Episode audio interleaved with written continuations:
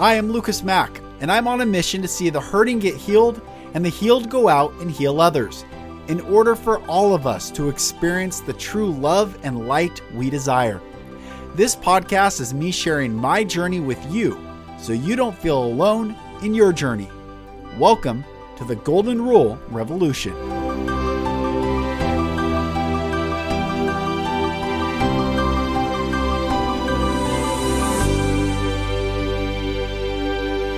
Hello, brothers and sisters, and welcome back to another episode of the Golden Rule Revolution. I am Lucas Mack.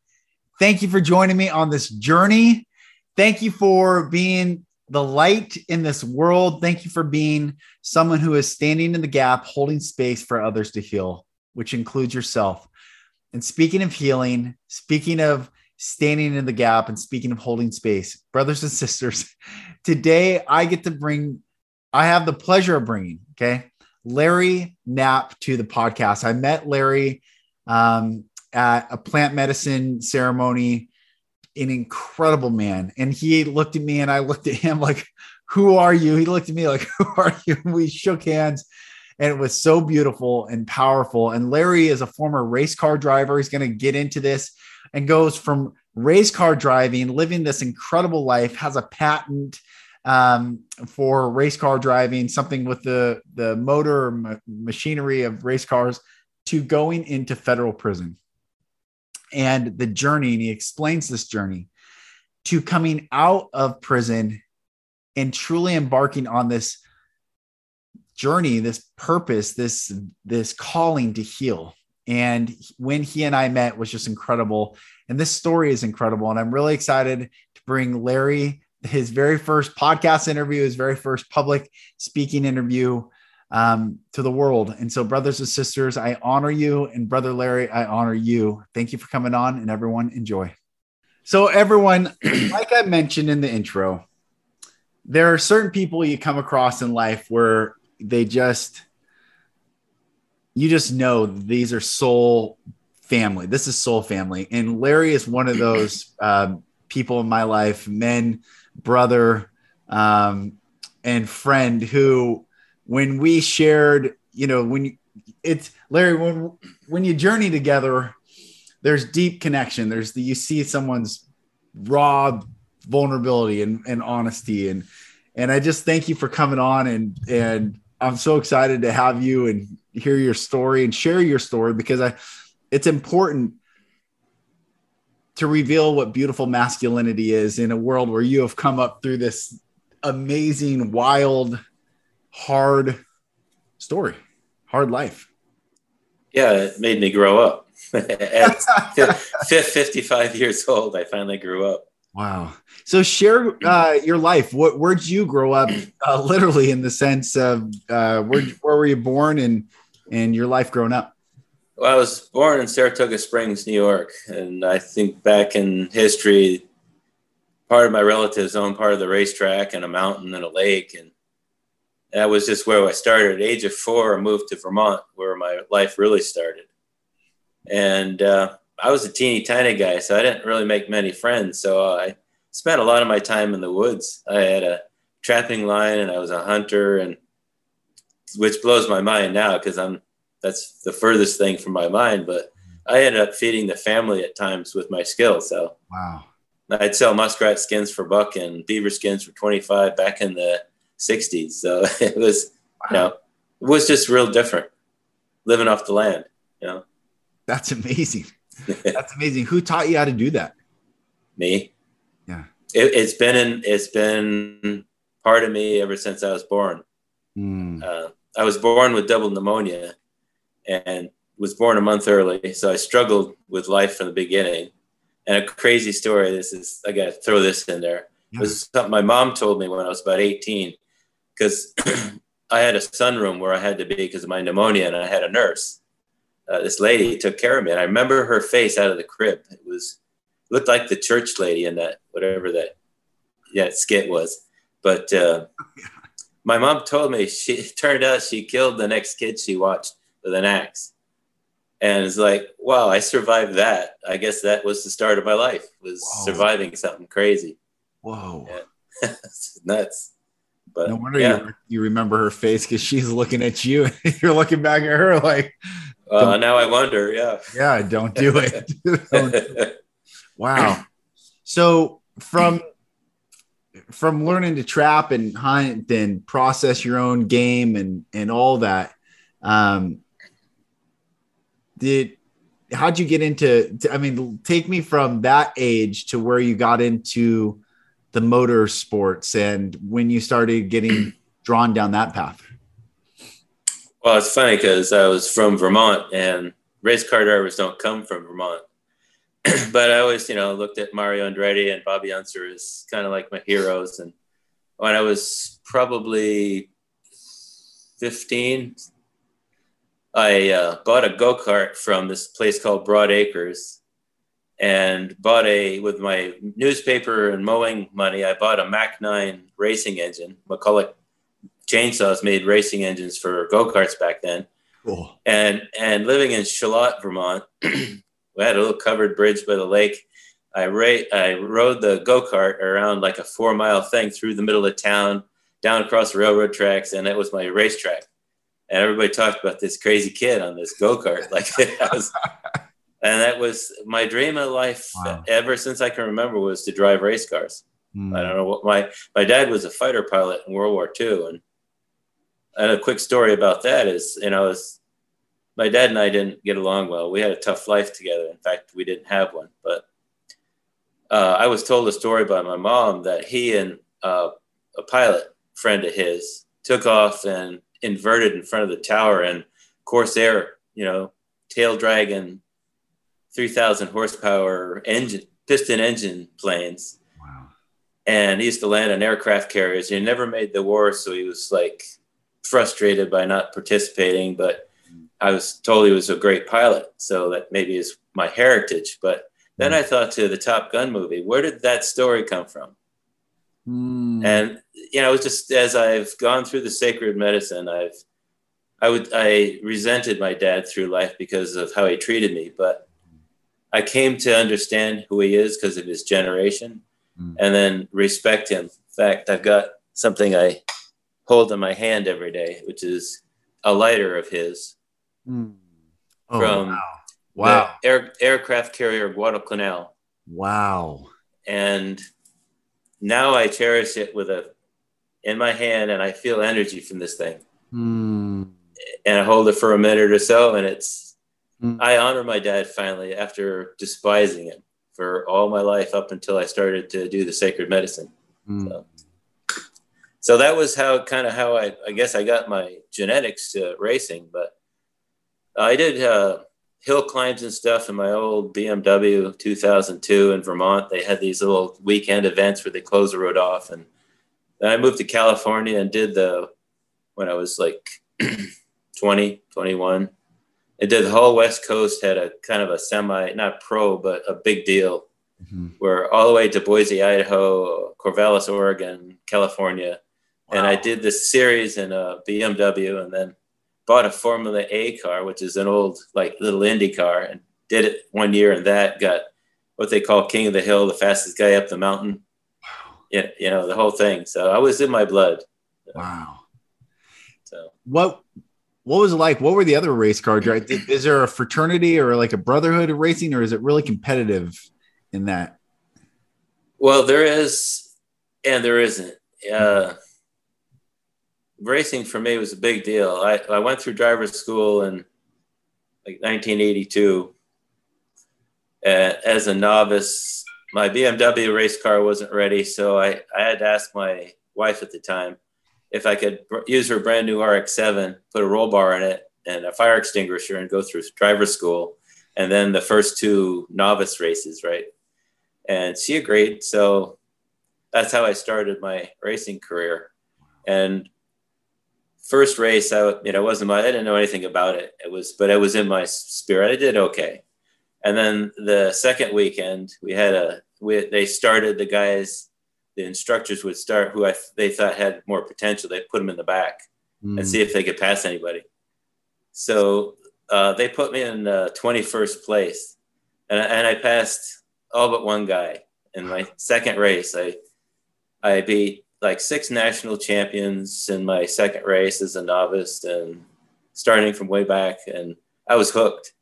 Wow. You know, I didn't have kids at the time, but I would have sold them all. That's to do it. loved it. Yeah. um, what? I mean, describe for someone who's never um, raced. What is racing? It's not driving. It's not someone's a driver on freeways. That's not what this sport is. There's a a presence to being in that seat and describe what it, that's like. It's uh I've always had the focus, but it is a focus beyond if you're any good at it and you don't crash much. If you have the focus that it takes to do it right, it is absolutely eliminating every other thought from your mind. Mm. I see pebbles and and lines in the track. Uh, all I see are I, I see people around me without looking at them. Mm. I have this presence like a bubble around me, and I know where everybody is. Mm. It's a focus beyond anything. I remember in one race, and like my maybe my second year, I was like I started last and I passed everybody. I was already winning the race, mm. and I started thinking about shopping, and I almost went off the track. Wow! It's like like, and that's the last time I ever did that, and that was only like when I first started. But the wow. focus is intense.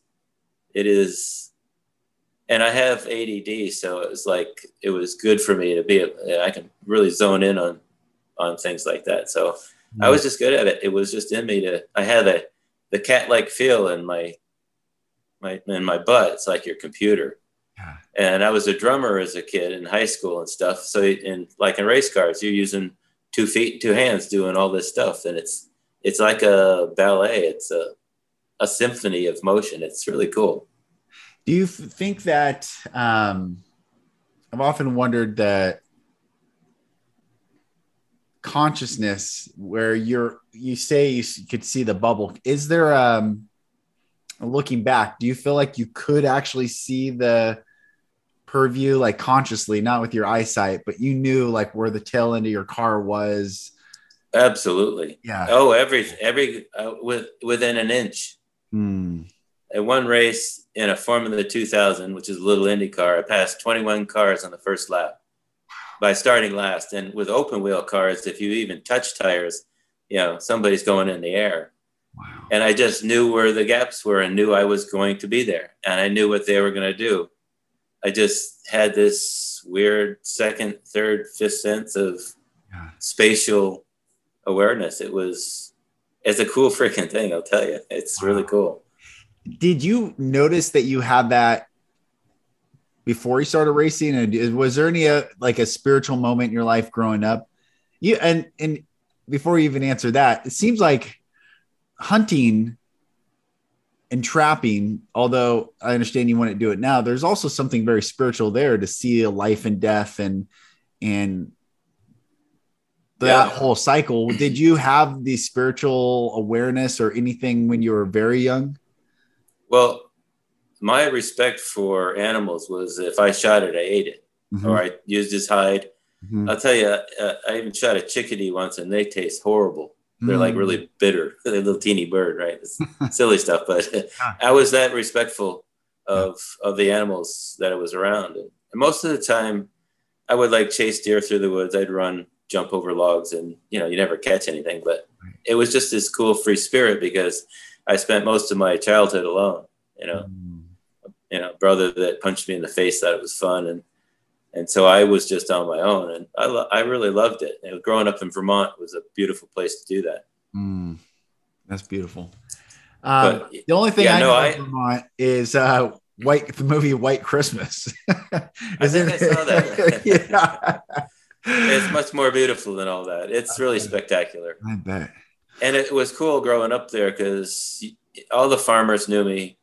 I was this long haired kid, and it's, I was a little different, I guess, but I was physical, active, and stuff. I grew up working on farms, baling hay, mm. and that's where I, I, got I got my strength from. Was we baled three thousand bales one day and f- baled it off the field and put it in the hay mow.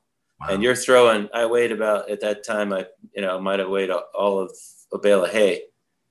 I was like 82 pounds when I was a freshman in high school. Wow. So then they weigh 50 to 70 pounds if they're wet.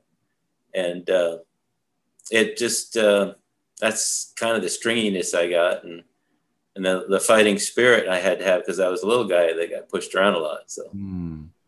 yeah, let's, yeah. Let's talk about that. I mean, you and I met um, and we'll get into what that was and the beauty of that and how that's healed you and, and myself. But we met where there was a lot of big men around. I'm a big guy. There's a lot of big guys. Yeah. And talked about um, you grew up not feeling safe around men because you were always picked on. Like talk, explain that journey of being bullied or being the smallest guy and what that was like for you. Yeah, that was that was a tough because, like I say, I didn't have a dad to teach me how to be a young kid or a young man and a man. So I was just fending for myself. Your, and real quick, was your dad alive, just absent? Is that right? Absent. Yeah, yeah, yeah. Yeah, yeah I have a story about that. But he was basically, he spent 10 minutes with me once in the woods, and my whole life that was it, except for fiberglassing the bottom of a sailboat.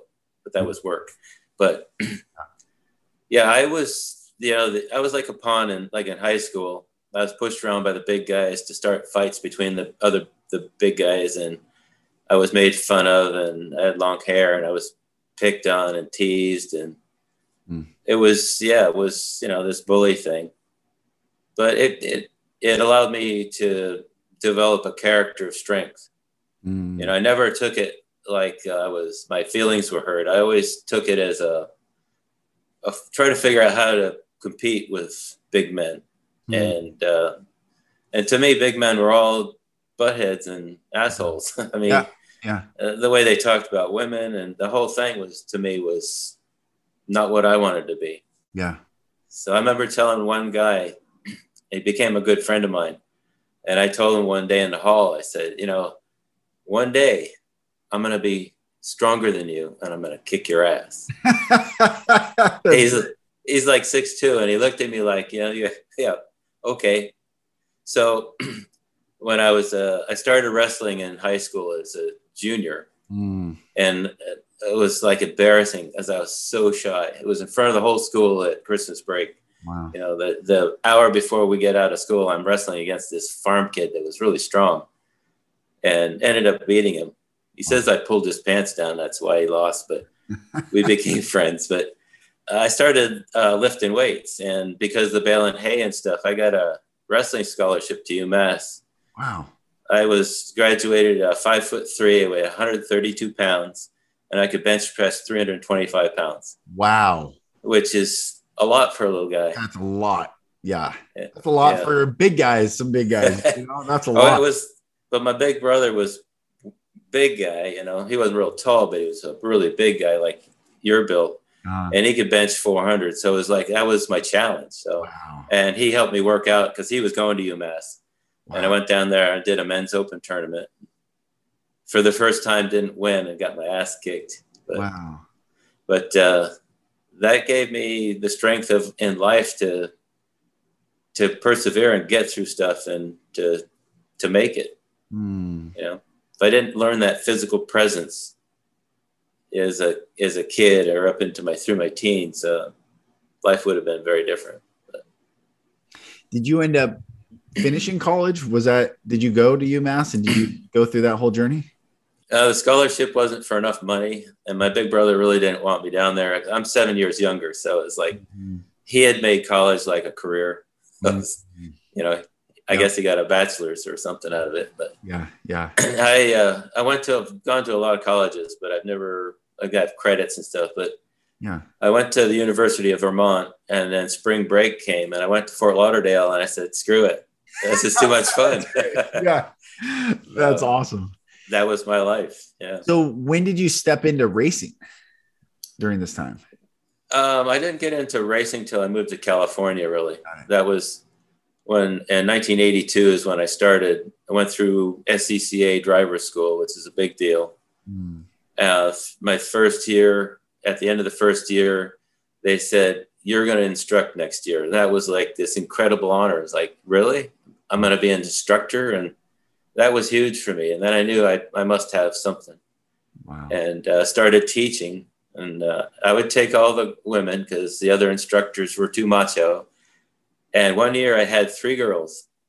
One was the best driver of 300 drivers. Wow. And the second one was the most improved driver. And they got like Yokohama jackets as trophies. Wow. And the third was a blonde girl, very pretty, who had a little white mouse on her shoulder. I said, "No, you're you're just not serious about this. I'm gonna have to flunk you." So, you know, but it was this. It was fun to watch my students, you know, go out and kick butt. Yeah. You know? Um. So during this time, and you, I mean, you won a lot of races. Tell me about just tell share with what you were able to accomplish in racing.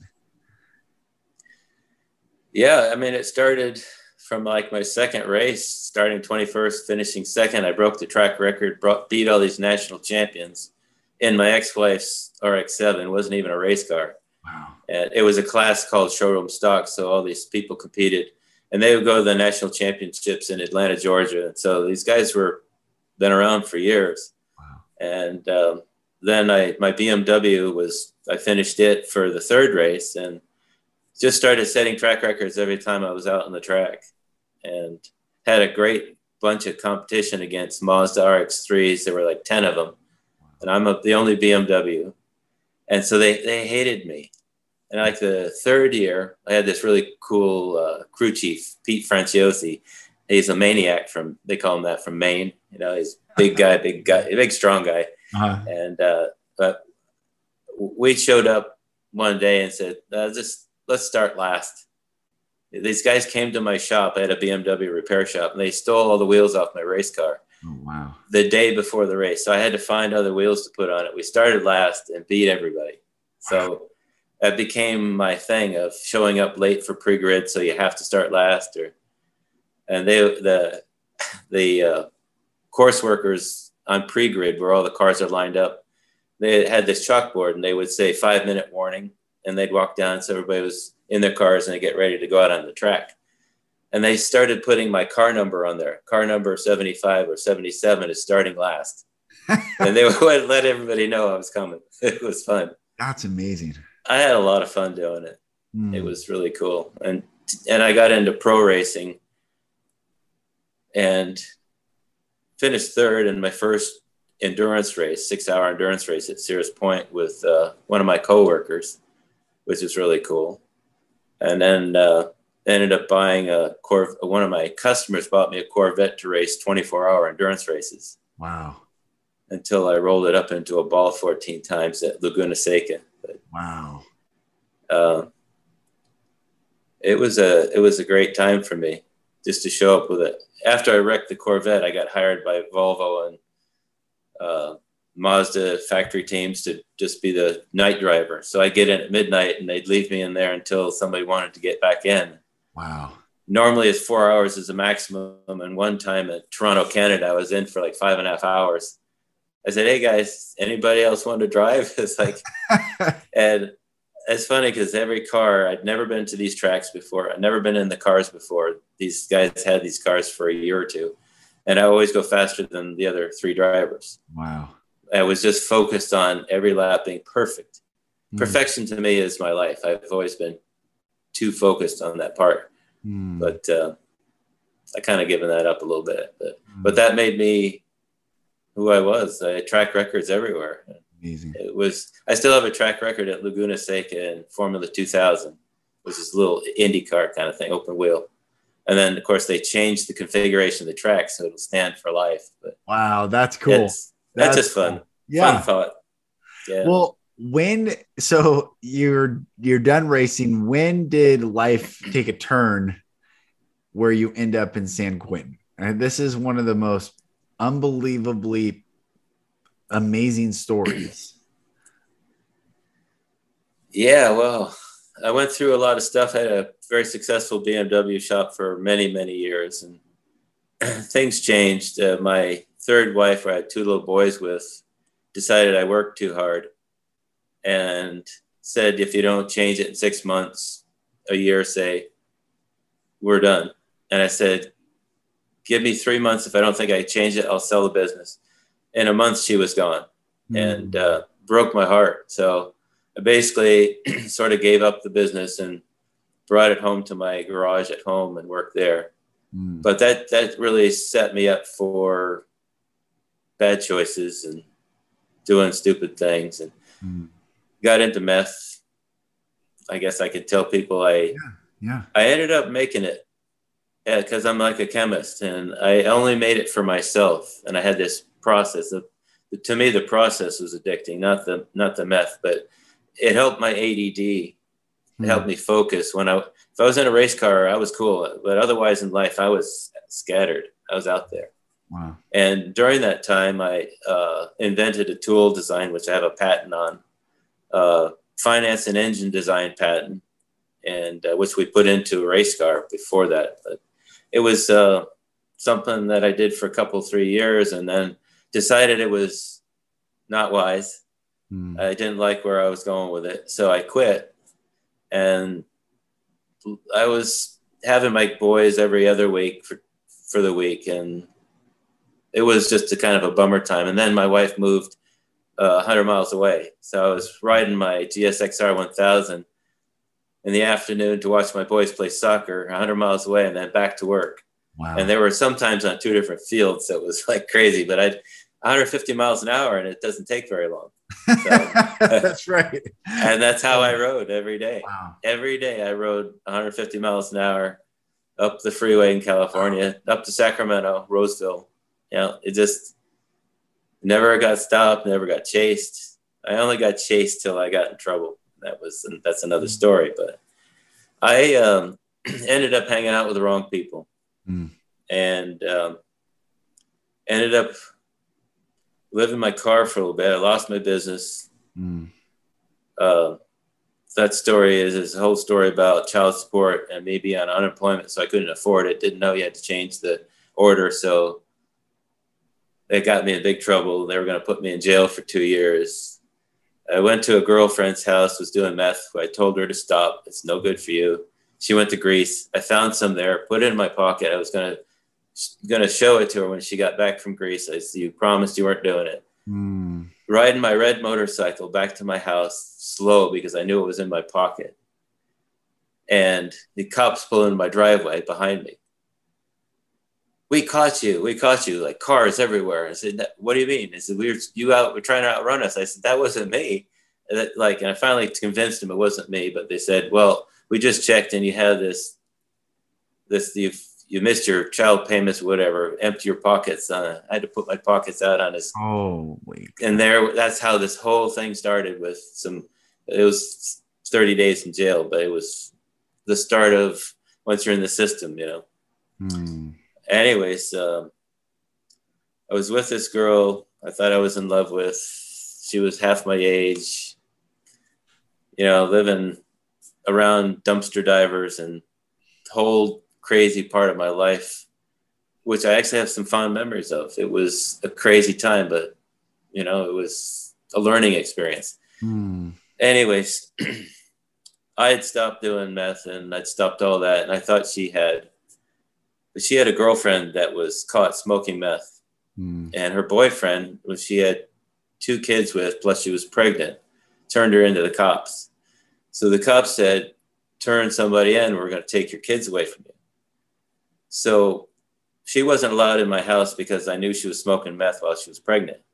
And but she was my girlfriend's best friend. So she showed up one day at this house I was taking care of. And the guy happened to be a furniture restorer who was in county jail a free place to take care of for a year. And uh, she showed up. I was getting a beer out of the fridge and the and came out and said, "What's she doing here?" She's oh, she just had she's leaving. Uh, okay, so she left, and there was a knock on the door. And I opened up the door, and there was a cop. He said, "Can I come in? I want to talk to you." I said, "No, I'll come out and talk to you." So we went around the corner to talk, and another cop went, knocked on the door, and my girlfriend let him in. And then they were in. And what had happened was a bag of used chemicals was found in the house of meth chemicals. Mm. She had set us up, brought the cops, blocked the street off in a really nice part of San Jose, California. And because the guy was a furniture restorer, they found all kinds of chemicals. So they had their three three things to you know charge you with, and a nightmare started. And uh, so, long story short, two lawyers later, one for her, one for me. I'm older, she's young. She had a prior with an ex boyfriend that did something stupid. She was going to get 10 years. And they're, they're threatening me with five, but you'll get off because you're just an old guy. It was her, her story, her deal. We, we kind of know that. So the lawyer said, You're done, but she's going to get 10 years. And I said, No, that's not cool. I'm not doing that. She didn't do anything wrong. She was set up, you know? So did a plea bargain, which is now I look back, it's really smart. Plea bargains should never be allowed. Uh, we both got a year in county jail mm. and did nine months in county, got out on probation. After about nine months of showing up every week like I was supposed to, doing the urine test and, you know, showing up on Tuesday at 10 every day, every week. I mean, yeah, was like, okay, he one day I showed up and he said, Where were you yesterday? This guy, you know, it's like he big tough guy. He just hated me for for some reason. He said, We told the people you were staying with that uh, you were supposed to show up yesterday. Turn around. Put handcuffs on me. Put me back in jail as a parole violator and decided they were going to give me the full five years of my term. So it was basically a setup to make me do my time. Wow. So I tried fighting it, and I probably would have gotten maybe two years, but I knew I would. I mean, this was crazy. Made the mistake of fighting it, and uh, so they they gave me the full five years, and uh, spent time in the maximum security of county jail, and then somebody didn't like me for I don't know if the judge the judge told me to sell my M5 BMW and buy a calendar. Next time you won't be late. It's his wow. parting words to me. Wow. And I was like, I couldn't I couldn't believe it. So they decided uh, in the middle of the night I was going to prison, which is I knew was coming, but they wake you up at three in the morning. Wow. In the dark, they put you on a bus. You're all confused. They take most of your shit away. You, you just go somewhere. You never you go on the freeway you don't know where you're going. And I show up at San Quentin. Wow. It was like, wow, this is like a city. It's like, this is, I've heard this place is bad. Yeah. Yeah. So there I was. Amazing. I'm just, I'm just starting to write the story. It's, it's yeah, crazy. It is. Uh, I mean, most people know San Quentin from the outside of Johnny Cash playing there and doing yeah. his concert. That's, you know, yep. and you know it from the inside. Uh, yeah, you know the Chow Hall has a beautiful mural. That's I, I it, wish people could see it. It's it's just fantastic artwork done by the inmates. But anyways, another story. Wow. did um did fear ever zing you during this time? Was there ever a that feeling, or were you by racing and just your life more cerebral about it? You know, that's a funny story because a lot of people I, I've talked to about fear because I have never in my life understood what fear is. Hmm. I don't understand the concept. Yeah, that's so uh, interesting. Uh, that's that's why I I raced motorcycles and cars like I did because yeah. yeah. after after a crash I was back in another car. I didn't care. It was you know I look at the car, well, that's all messed up oh, the guy's gonna be pissed at me for wrecking his car. But other than that, it was like, put me back on the horse, dude. Wow. You know, I want to ride this bicycle again. So no, I, I never thought of it that way. It was, it was intense because I understand danger, and I'd heard all the stories, and the stories were pretty messed up, and a lot of it's true, and a lot of it is something I want to write about and tell people that as long as you respect the people you're around and learn as fast as you can what the rules are, you know, it's it can work out all right. Mm. You don't have to be afraid. You have to be aware in the moment all the time, all the time. Mm. But uh, And respect is something I learned is that's it. If you disrespect, you either get the crap beat out of you, like, I mean, really beat out of you, or you die. Mm. Or you get the crap beat out of you and you die because of it. Mm. That's how serious that is. You know, especially with other races, you know, even with your own race, but mostly with other races, it's it's a big deal. So that's how I carry myself with respect. But I never understood the fear of it. It was just a how am I going to get through this dangerous thing? How am I going to figure this out so I make the best of it and just take it every day as it came. And that's kind of how I survived it and still have all my teeth. Wow. Which is cool. Yeah, that's amazing. I, I duck fast. There's so many um, questions I have about the human nature inside prison. So I don't know if I've told you this, but I, I, so I've been a Christian minister, preacher at Ramel Ministry, worship leader. I've been writing songs since I was seven years old. My first song I wrote when I was seven years old. Really? Yeah, it just piano, all instrumental. Came out with the album when I was 20, all instrumental album, mu- original music that I wrote. But I've also been singing and had a band. And I would go play worship at these penitentiaries. So I would um, go and just I'd get invited by some group that's going to minister the inmates, and I would go lead worship. And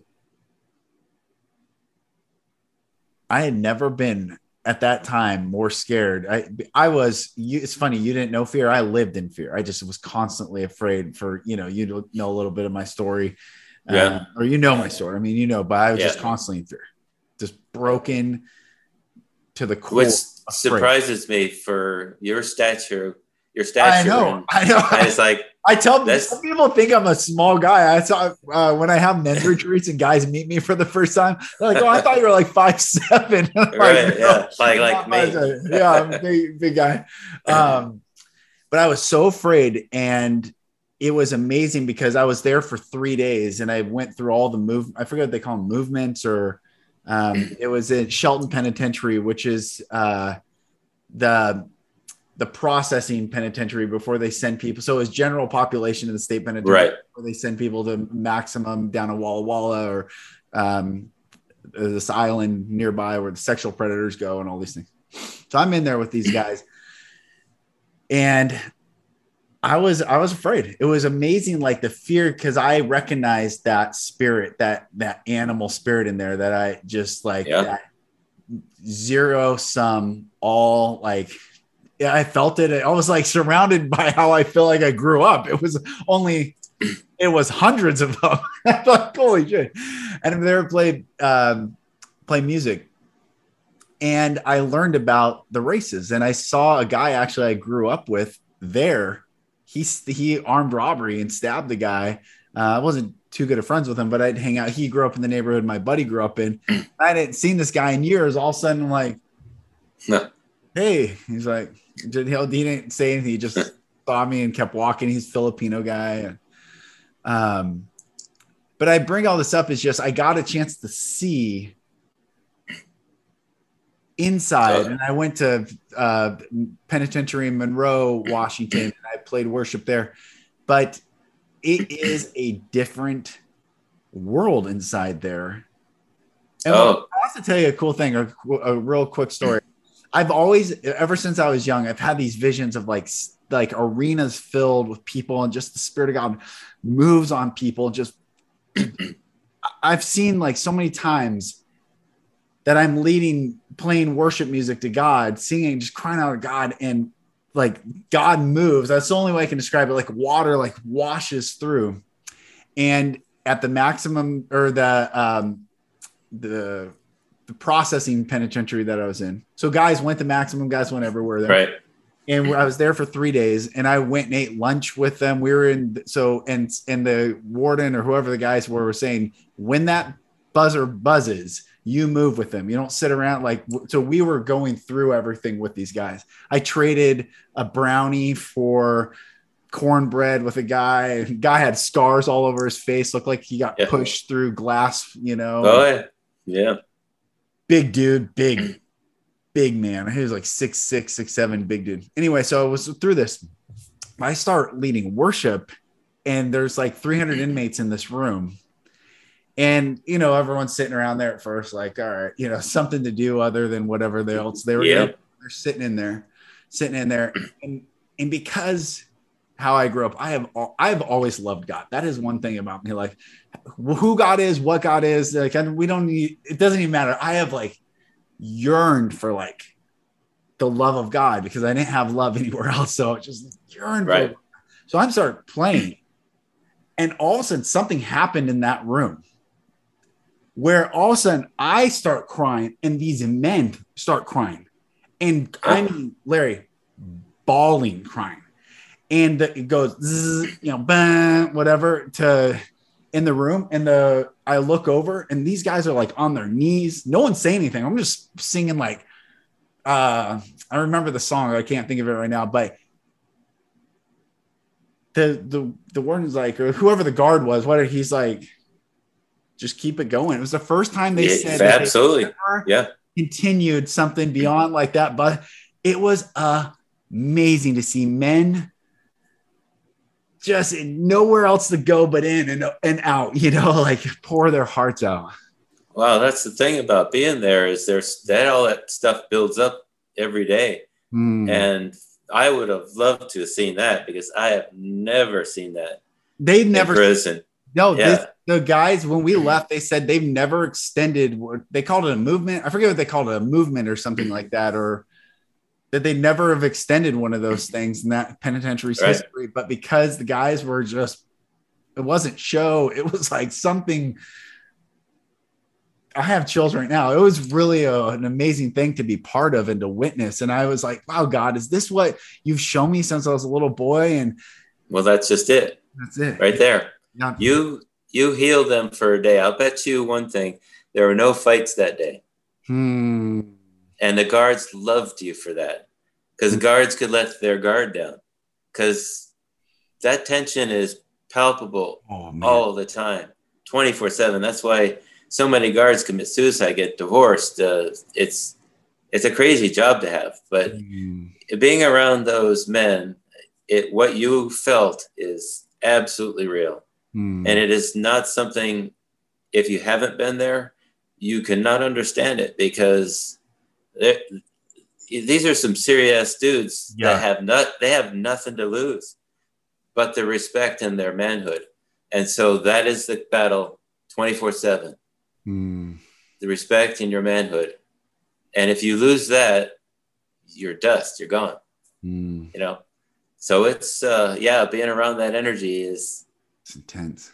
and i'm a little guy right yeah. So tell me the journey for you in there. I, I walked through with these seriously scary dudes. Yeah. I just walked with them like I was part of them. I I I made a mistake that it's San Quentin.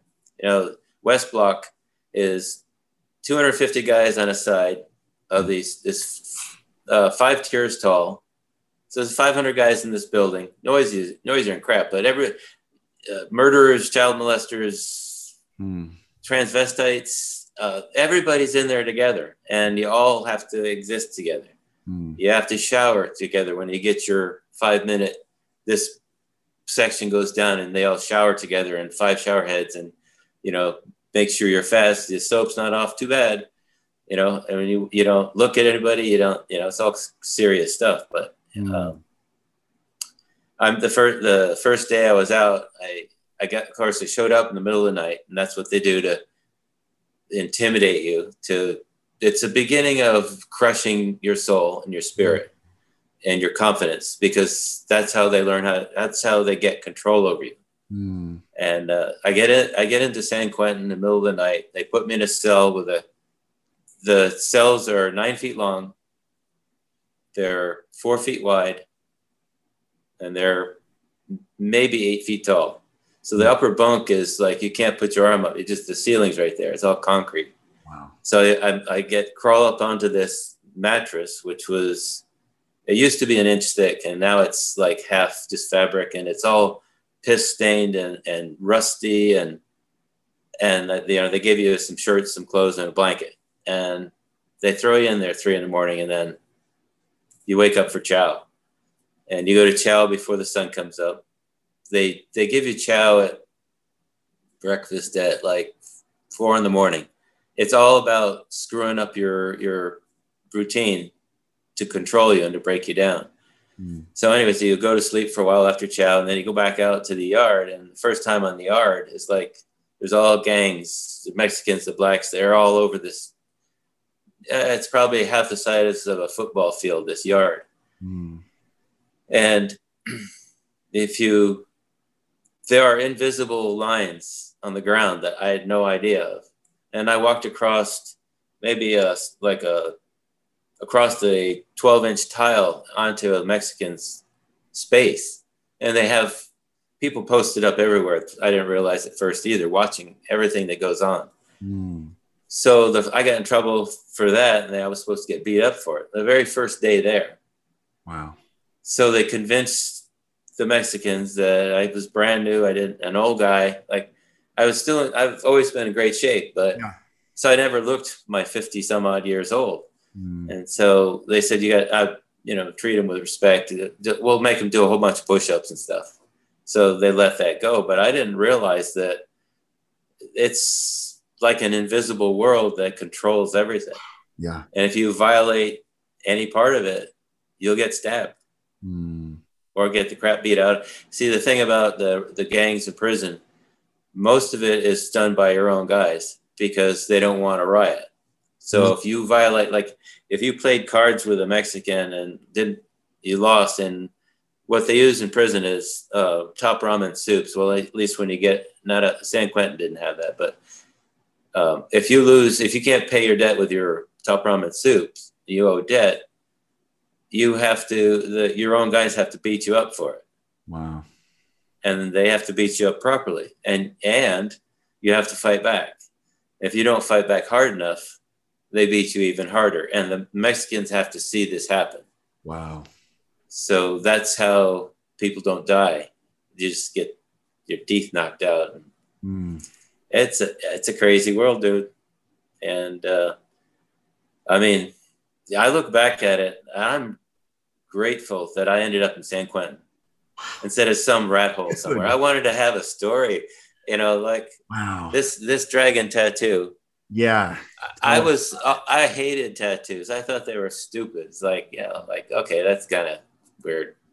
I'm never gonna ruin my skin that way. I'm too into health and mm-hmm. been taking vitamins by the handful since the 60s, you know. Mm-hmm. And uh, this dragon tattoo happened in the last two months of my term at High Desert State Prison. Wow. You want me to tell you that part? Yeah, tell us. Because San Quentin it became a routine. Mm. Uh, I followed the rules. I learned the game. Uh, I couldn't sleep at all. I've had back issues and stuff, and I've been in car accidents and motorcycle all my life. I've been banged up and I uh, couldn't sleep. So mm. the cell next to me, uh, uh, I was in the middle row of the third tier up, and next to me was this uh, Indian, American Indian guy who was the head of the uh, the Indians, right? Yeah. And he used to get this medication, which I figure I'll take anything. I don't care what it's for. I'll take it because it maybe it'll help me sleep, make you drowsy, drowsy right? Yeah. So I was I would write poetry for him, so he could send it to his girlfriend on the outside. Wow. And so I built a like a my own little way of surviving by writing letters and stuff for for guys and wow. which was was kind of cool by the way, but anyways, you are yeah. a tremendous writer. Oh, well, I thank really you. I, love your writing, and when your book comes out, everyone just get ready for it because it's so. You just have a really beautiful way of and honest and strong way of telling stories. So I just want you. I don't want to honor your writing. I bet. I bet those i guys loved it. Yeah, well, I mean, it was I, I, got that from my dad. My dad used to write poetry and stuff. So mm, that's cool. Uh, but uh, no, I studied. I, to, I was really smart when I was a little guy. Mm. I read the Encyclopedia Britannica, uh, Britannica when I at, by the age of ten. I'd read the whole thing, and I could tell you what was in it. And I just found out Elon Musk did that at the age of nine, so he beat me by a little bit. That's hilarious. That's awesome. But my dream as a kid, dude, was was I wanted to know everything there was to know. Mm. I was I was like fascinated by knowledge. and then going into high school, parents fought all the time. It was a shit show. Mm-hmm. That's a whole nother story. Mm-hmm. But uh, knockdown dragouts and racing off in cars, and me and my buddy up on the hill betting on who was going to leave the house first, and mm. it was terrible. But uh, where was I going with knowledge? This? Uh, the, the uh, yeah, it, I got it because the parents split up in high school. I had to work my way through being a senior just to eat. I got in trouble by the principal who stood in the parking lot one day. I was driving back in. I used to deliver computer cards to IBM from my dad's business in Burlington, in Vermont, and uh, I do it at six. I do it at at noon. I do it at six at night, and I deliver punch cards, the old computer days. Wow. wow. So I show up to school late for homeroom, and the principal hated me for it because I wouldn't. Sorry, I've got to eat. Mm-hmm. He was waiting for me in the parking lot once, and I so I I saw him. I had a little Volkswagen Bug, and I just aimed for him. so I, I I got expelled for two weeks. So, anyways, but because of all that, I I found LSD, mm. and I found that LSD, psilocybin, MDA, you name it, I did it. Anything that was mind expanding, yeah. and I, I saw what's possible. Mm-hmm. It, that was to me fascinating, and I did that for years. Just before your race car days. Yeah. Yeah. Yeah. So this this is yeah yeah okay. Yep. I, I was I, one one day. My brother used to go up to Toronto, Canada, and bring it across the border until he got busted. Mm. But he had like a whole baggie full of uh, orange sunshine, and I took uh, 23 hits one night of acid, and I was I was gone for three days. I made up my own language, but I saw the most incredible world, like a different universe, mm. and then another one. It was like mind changing. But after all that, I started, you know, fall foliage in Vermont's beautiful, but the luster of the colors of the leaves was gone. Mm. So I stopped. That's when I stopped and I changed my focus to cars and got into racing. But yeah, that's a crazy time. But that took away my uh, kind of changed with the parents and all that and the drugs. Mind expanding as they were, it kind of softened me for knowledge. Mm. But it did teach me one thing that the knowledge is up there. Yeah. In, in the akashic record and i accessed it. I couldn't bring anything back but i knew it was there and i learned through life when i needed to fix a problem wake up in the morning with the answer. And i've done that my whole life. It's amazing. It's a cool thing. Yeah i would say that the audience of this podcast i've um i've even had uh I've had my own Akashic Records read and um, Beautiful Soul, Lori Martinez um, on a few times. And so my audience knows about the Akashic Records to live in that knowingness that everything is. It's all there. It's all there. It's all there. Which, you know, I believe that God is love and the whole universe fabric is, is based on this law of love, which, of course, then it would be all there because loves it's all there. It's not withheld. It's just we're not taught or encouraged or aware enough to know how to access which i think is what this dark consciousness that we're seeing leave the earth right now yeah. has been well, I think, from us. i think part of it could be this is just my theory is we're not supposed to know all that yet. We're here for a unique experience. Mm. and that's why prison to me cool was a gift. Cool. As nuts as it was, and as hard, and it crushed me. I came out a destroyed person. Mm-hmm. I mm. couldn't even drive a car when I got out, and I was a race car driver. That's how, that's how they crush your spirit. But uh, I, I think I look back at that as, it, hey, you can't buy that experience. Yeah. You, you don't go through things like that in life. And if you look back at them as a, a huge bummer that haunts you, Although last night my dreams were about being chased by the cops again. Oh, interesting. Yeah, because I was chased nine times on my motorcycle and never caught. Helicopters and everything after me. Wow. I got stories that go on for hours, but uh, no, that's that's life, dude. That's mm. we are here to experience. Doesn't matter what it is. Yeah. And I think that's why I don't have fear because it doesn't matter. Yeah the fear only holds you back from the experience. Yeah, that's right. That's right. That's right. You know, you you see danger and you don't want to kill yourself. You don't want to die because we're here for the experience. Mm. And I've been in places where I wanted to commit suicide mm. when I was younger. Uh, life got pretty tough for me, and I realized that, and that's not something I could do mm. because that's cheating. And then I started to learn that I'm here. I have a purpose to be here. I'm. I want to have fun. I want to be that. I want to experience it all, which my ancestors uh, taught me at two journeys ago. Both sides of a palm tree, mm. Germans on one side, Brits on the other, used to fight each other. They're warriors. They survived, and out came this guy. And they hmm. said, "We're experiencing existence through you." So that's your that's your purpose. So that's amazing. Um, yeah. Real quick, just because the question is still in my mind, how long were you in San Quentin for? I was only there. I you know time. I, I've been married three times. I couldn't tell you how long to each one. Yeah, yeah. But I would say about four months before I got transferred to High Desert State Prison. Wow. Which which is way up north in the boonies, up by Nevada, and the, and it's I found out through the job that I got there that it's twice as dangerous as San Quentin. Mm. More deaths by stabbings and more deaths by hanging and more deaths by medical issues than any other prison in California. Wow. But um, that was a, I had a whole story about that just showing up there because they take you out of San Quentin in the middle of the night. And that basically, that story is I survived it.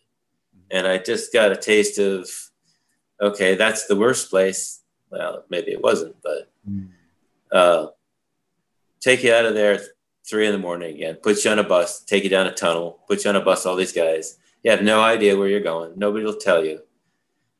Uh, we went to, uh, hmm. uh, I can't think of it right now, the prison up by Sacramento. It's built with these giant granite blocks. It's a beautiful place. Mm. Uh, but anyways, we go through there, drop off a guy, and then off we go, drive all afternoon into the night. We're all chained up, right? You got ankle chains on, you got wrist chains on, and there's 40 guys on a bus, people pissing their pants mm. because that, that's where we sit until we get where we're going. Yeah. People shitting their pants, and the bus stinks, and you're just like, holding it and you're just like going. And middle of the night i we're driving down this road and i don't even know where. Mm-hmm. and i look off the distance and i see these giant lights like a space i thought it was a spaceship at first. And the closer we get we see these light towers like 200 feet tall with these huge lights and it just it's like daytime. Mm-hmm. and that was high desert state prison. And susanville prison which is right next door. The two of them have like 6000 inmates. So it's a giant giant place. And then Susanville, the town, is all where the cops live. And there's nothing around for 100 miles but that. And uh, did that, um, looking at the other men in there, are you aware of what what they did to get there or is it at that point just everyone's there and it's more about the respect and and who who they are there versus how they got there. Well, that's interesting because um, the head of each gang, the head of the whites, we call it, we're called Woods.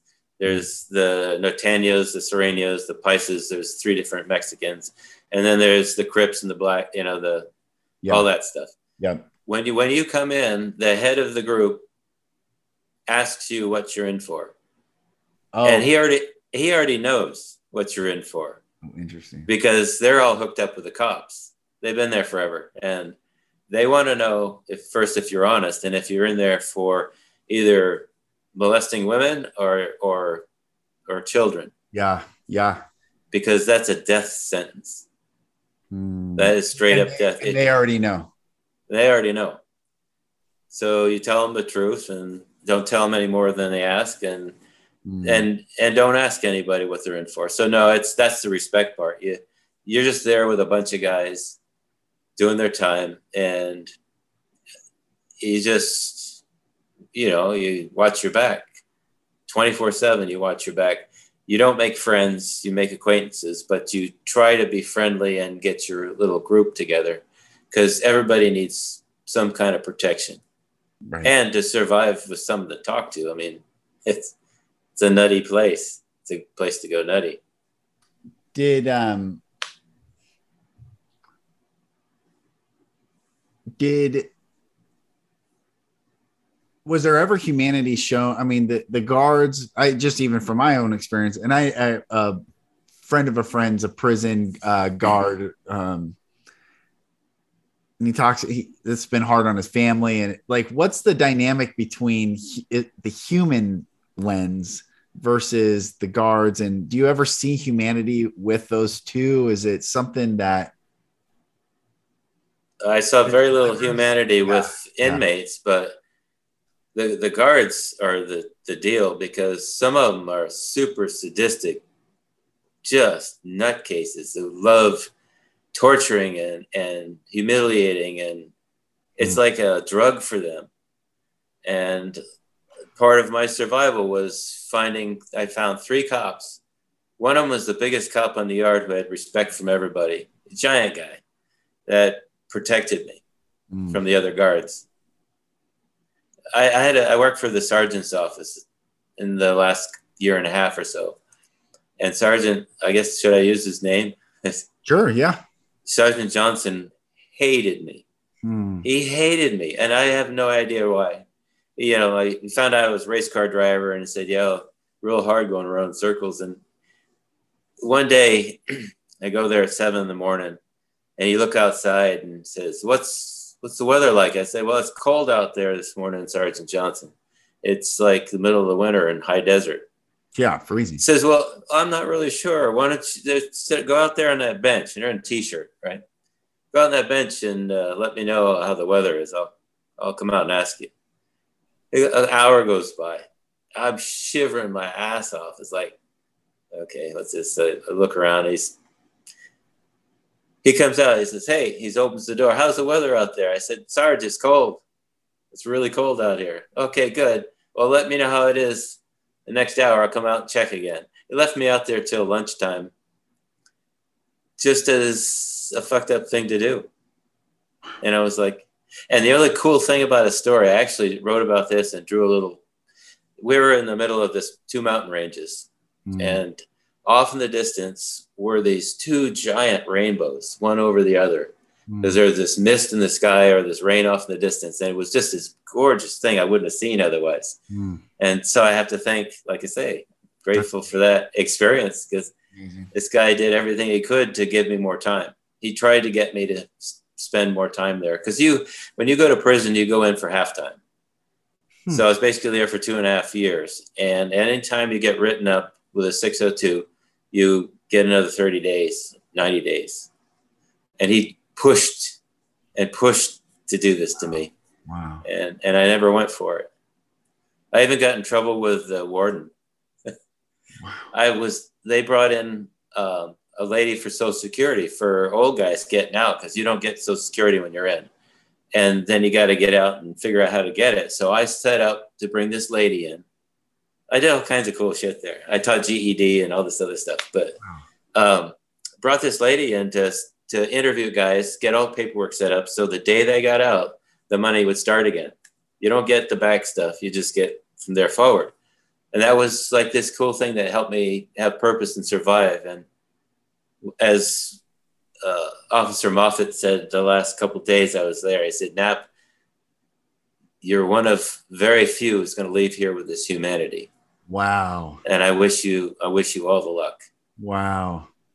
Because wow. everybody comes back here. Everybody. And in California, 90% of the guys come back within the first year. The violators are they try to violate you because in California it's a business. It's worth $135 a day back then. So they got to fill the beds. Yeah. And that's what they do. Which is so sick and evil. It, yeah, it's uh it is sick and evil. It is exactly. It is. It's on on many sides. So let's let's get in and, and as we kind of go through the last part of this podcast episode.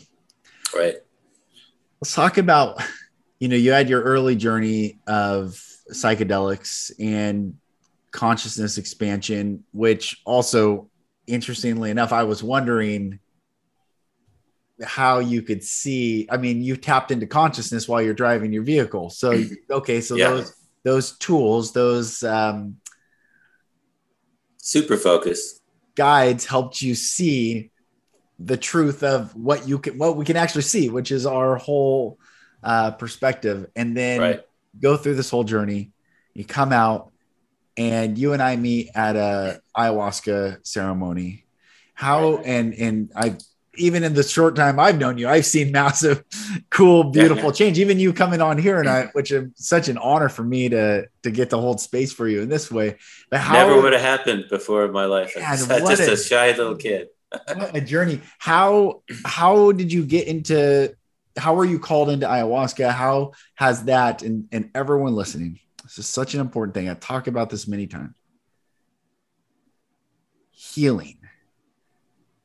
Healing the the plants look what do they say eat more vegetables to be healthier right well it's the same thing health be healthy physically healthy spiritually healthy emotionally healthy psychologically healthy you know in every component spiritual did i say spiritually physically mentally emotionally spiritually? All these components.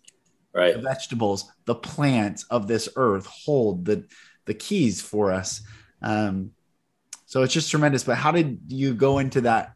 Where, how did you get called back into this world or into this? Well, that's it's magic and mm. amazing how it happened. But I've been out 12 years now. and for the first 10 of it, I would think, wow, I'm so much better than I was. I'm, I got a job finally. I used to hide in my first apartment behind i had blankets over all the windows and stuff and i'd peek out the front door once in a while i was scared to death to go outside wow. but i have healed in chunks and always thought wow I've got wow way better and then my girlfriend talked to my sister who who put money on my books in prison so i could i could have candy bars and actually i used it to buy more protein but uh, mm my sister's going to come to Miami and said uh, a business trip, and we're going to have lunch when I get there. We'll talk about your trip. And I said, What trip? I said, Oh, we'll talk about it when I get there. So we go to lunch at this fancy place down in wherever, down in Miami, and uh, with my girlfriend, Nancy, who has put up with me for seven years, eight years now. At Acupuncturist, a healer, a nutritionist. Wow. Has put me back together in little pins and mm. little pieces, right? the pin the tail and the donkey stuff. It's it's been amazing. But so I said, you're going to Rythmia in Costa Rica.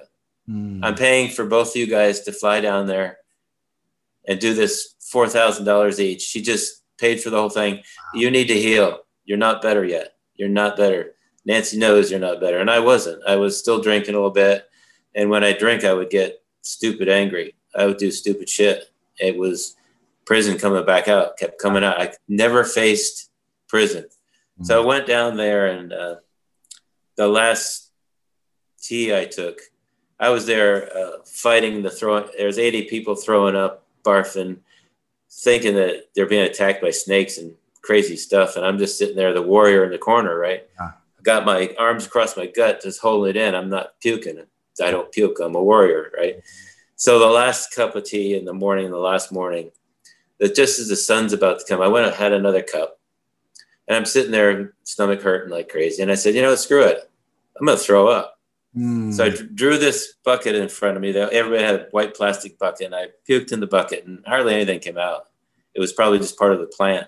Mm. And I looked in there and I saw a prison. Wow. And I went, holy shit, look at the light towers and the guard stands. And so wow. I slid it away and I said, wow, no, I don't want you anymore. And that was the start. That was the start. And uh, so when I came back to Miami, I a friend, a client of my girlfriend Nancy's, knew about this place to do it. So, mm-hmm. all right, I need more of that, but I didn't want to puke. I didn't want that stomach thing. Mm-hmm. Turns out it's mellow magic. Mm-hmm. It is sacred plants mm-hmm. with benevolence and, yeah, yeah. and love. Yeah. And it took, I think I've done it maybe 10 times now, but it took up until the second to the last one, mm. improving each time. And then the time before saying, I'm never coming back.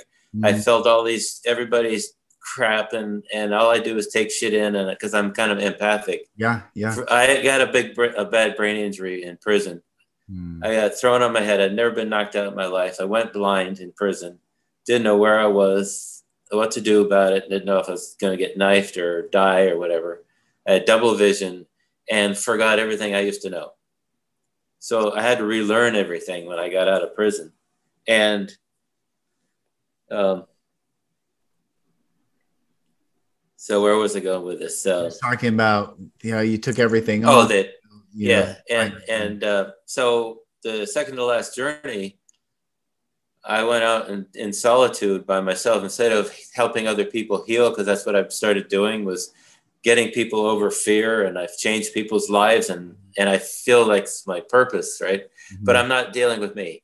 Mm-hmm. So the second to last time I go out and dealt with just me. Mm. And I'm sitting out with my arms crossed by the pool and I'm looking out protecting this property as the warrior does. Yeah. And I'm not see I'm not small anymore. Mm-hmm.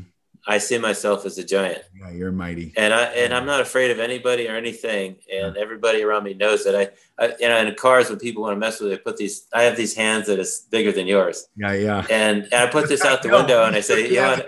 It, it's like this is who I am right here. You want to yeah. mess with this hand, and that's you're gonna get behind it. Mm. And uh, so mm. um, I saw my ancestors while I was out there, and they told me the story about we were warriors and we fought each other. We came together. We produced you.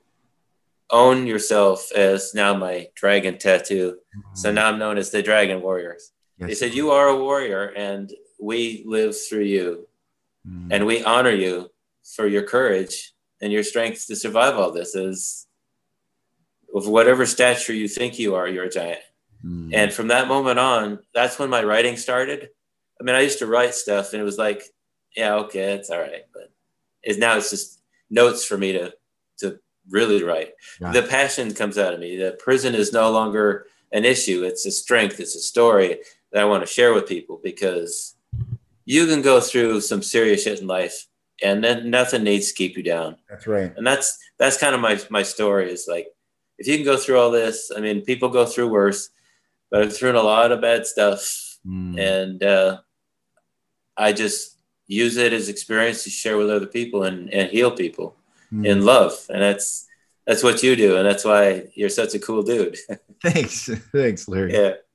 I will never forget sitting right next to you, you know, and you're like, who are you? And I'm like, I'm, you know, it was like, oh yeah, you, as you know, also, and I know in our own unique way to sniff out it all. Yeah.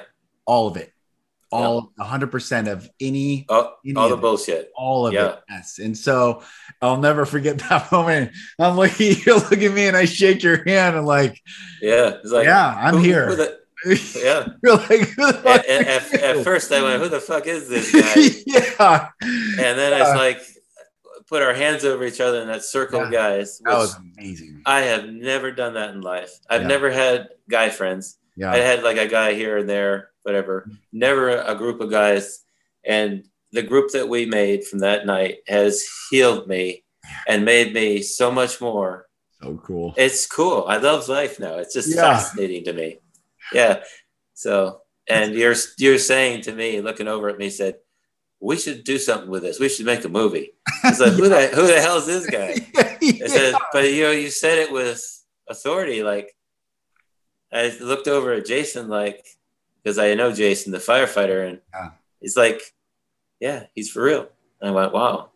And I felt your energy at that moment, and it's like then I started telling you my stories. Like, mm. this guy needs to hear this. So, oh my gosh, yeah, yeah. Well, I have friend. We uh, this is just the beginning. This is just the beginning of of getting it out. The Pete, the world is healing. Uh, the way I look at it is Rome has stolen the knowledge of the earth from every human on this planet. They have conquered, and then what they did is they conquered and they burned the truth of those local areas. They, con- they conquered the world. The entire world was conquered by Rome. Right. They wiped out the indigenous truths on this entire planet and traumatized those who did not submit. They took away the plants of every culture, every peoples, every tribe, every tongue, everyone came The Ro- the- the- grew up with the plants. and the right. The And- Romans destroyed the humans. They just it's either human or Roman. Right. Yeah. That's the two sides that we're on right now. Roman being the reptilian, human Yep. hue, a shade of light, the light beings, you. Right. or the reptilian beings on this planet. And this is not to attack Catholic people. This is to say the mechanism, the machinery, the Borg, the insidious, unsatiable machine on this plane, this realm, this this this time and dimension that will take everything from you. And even say at your Yep. deathbed, you still better say a prayer because you're not sure. They have Yeah. stolen everything from humanity. And here to see you and I and all these beautiful beings, beautiful. I mean, I have chills right now, just incredible humans coming together right now to love. And truly, you don't have to say God, it is the love of God. You don't have to say, like, you know, it is God. God is here moving and touching our Let, let me tell you something real quick. Yeah. When I was 10 years old, I walked out of cat, what a catechism, what do they call that? Uh-huh. I was pissed that I had to crayon Jesus and, and I couldn't sit in the cool room with all the neat windows and the organ. So I Mm. walked five miles home in Shelburne, Vermont. I just walked home, and that was the last time I, you know, religion to me is just a way of people controlling people and hurting people and wars and all. But until I heard you speak about religion the way you do, Mm. I can I can speak to it now. It's not like a bad word to me. Like it's not just the religion people practice. It's God is not that. It is all of us. yes. Man, I'm It's all of chills us. right now. I do. It's cool. It is so cool. There is a there's this old preacher, A.W. Tozer, and I've said this quote many times on this podcast. And you, this is I might have even shared this with you because it affirms everything you've shared in this podcast. He said, "A man with an experience is never at the mercy of a man with an argument." Right. with an experience I love that. ever at the mercy of a man with an argument. And what religion of the system, the Romanistic, reptilian, inhuman system, the sadists that guard the inmates, which is like who's who's the real, who's the sicko, right? Yeah. This system, they have made it argumentative, argumentative. They're trying to convince every person, but they have no experience themselves. They not can stand say, I not only went into the fire and stood in the fire, and I can tell you what fire is, versus Yeah. don't touch that. That's fire. It's like you don't know. Yeah. You don't know. Yeah. Right. There's is all this just I read the satanic everything from Bhagavad Gita, it's all the spiritual texts of every because I came from this verbal assassin because after my I had to hold on to something, so I held on to this thing I could hold on to, which was Christianity in the form that I was able to hold on to. But then I like became a because I was so angry, just an assassin, verbal assassin at every single person because I was still trying to protect, like, don't don't hurt me anymore. So I was just hurting people in the name of love, in the name of God, in the name of religion, in the name of salvation, Right. in the name of whatever it was. Until I was like, wow, I'm just as broken as every other person, and I really need to heal. And to see the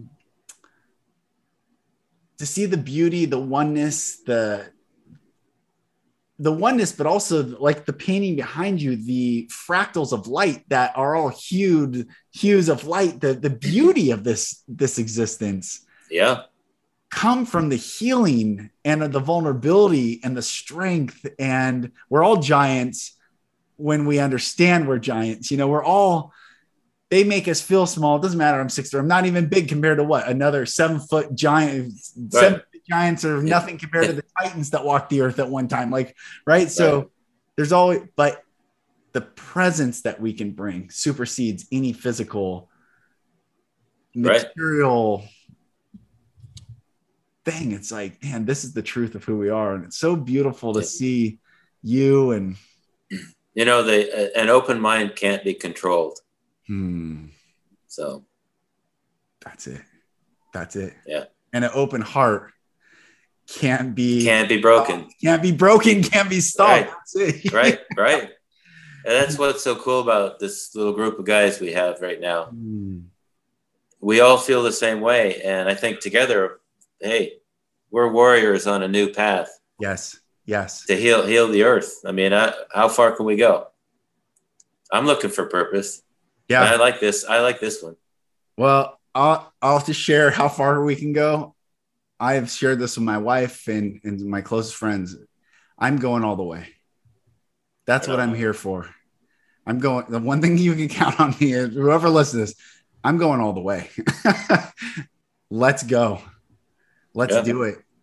Let's do it. Uh, there's a quote that I have um, behind me. It's something that came to me years ago is that darkness is not a counterforce to light. Darkness exists in the absence of light. And the Romanistic system wants us to say, accept darkness. And I'm not talking about shadow work. We need to shadow and understand, but I'm talking about darkness, the absence of light. And we're taught that it's just the way it is. And no, we are the light.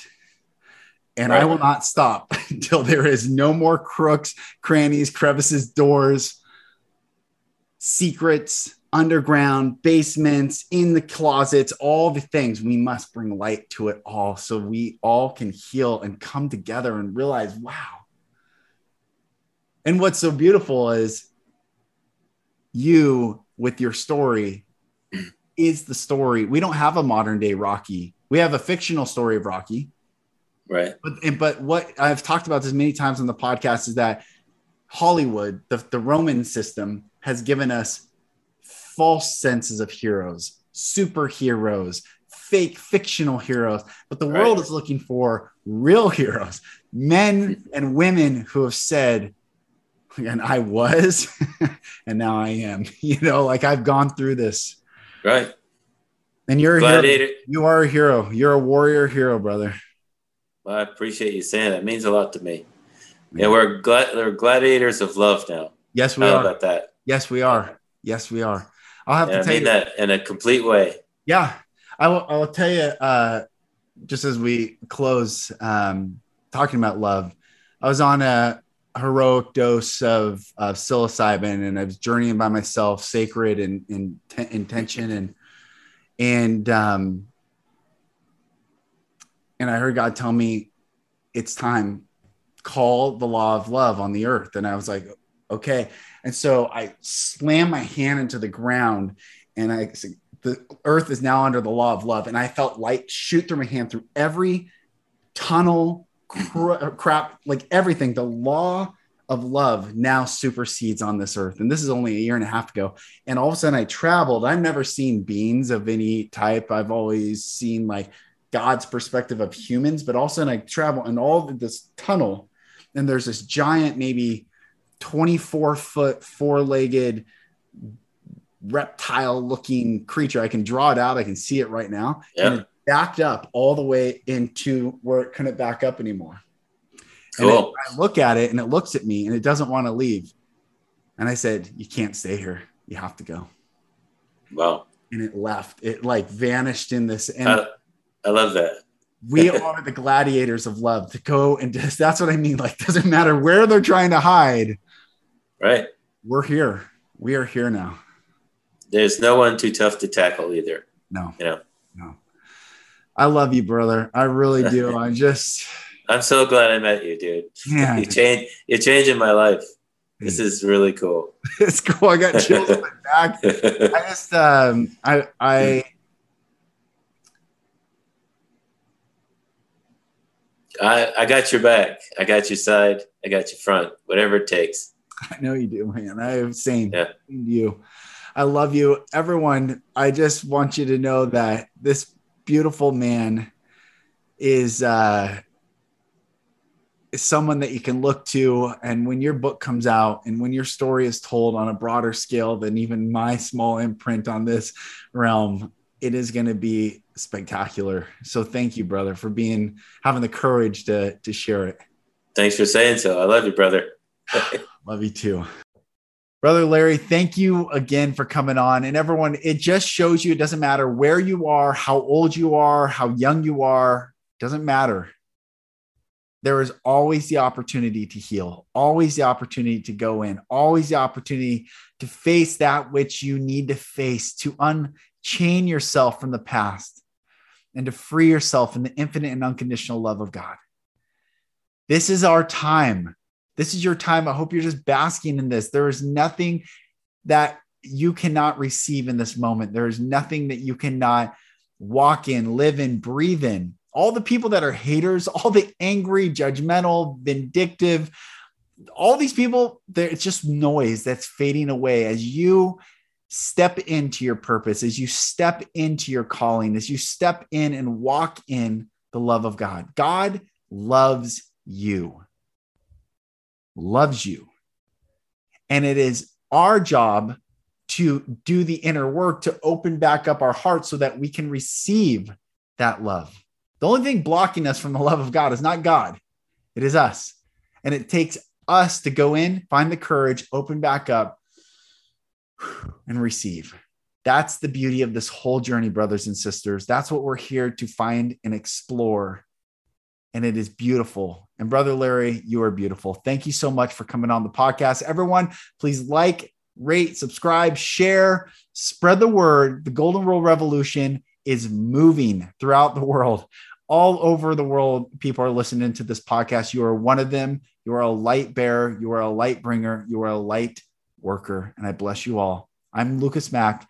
This is the Golden Rule Revolution, and I'll talk to you on the next episode.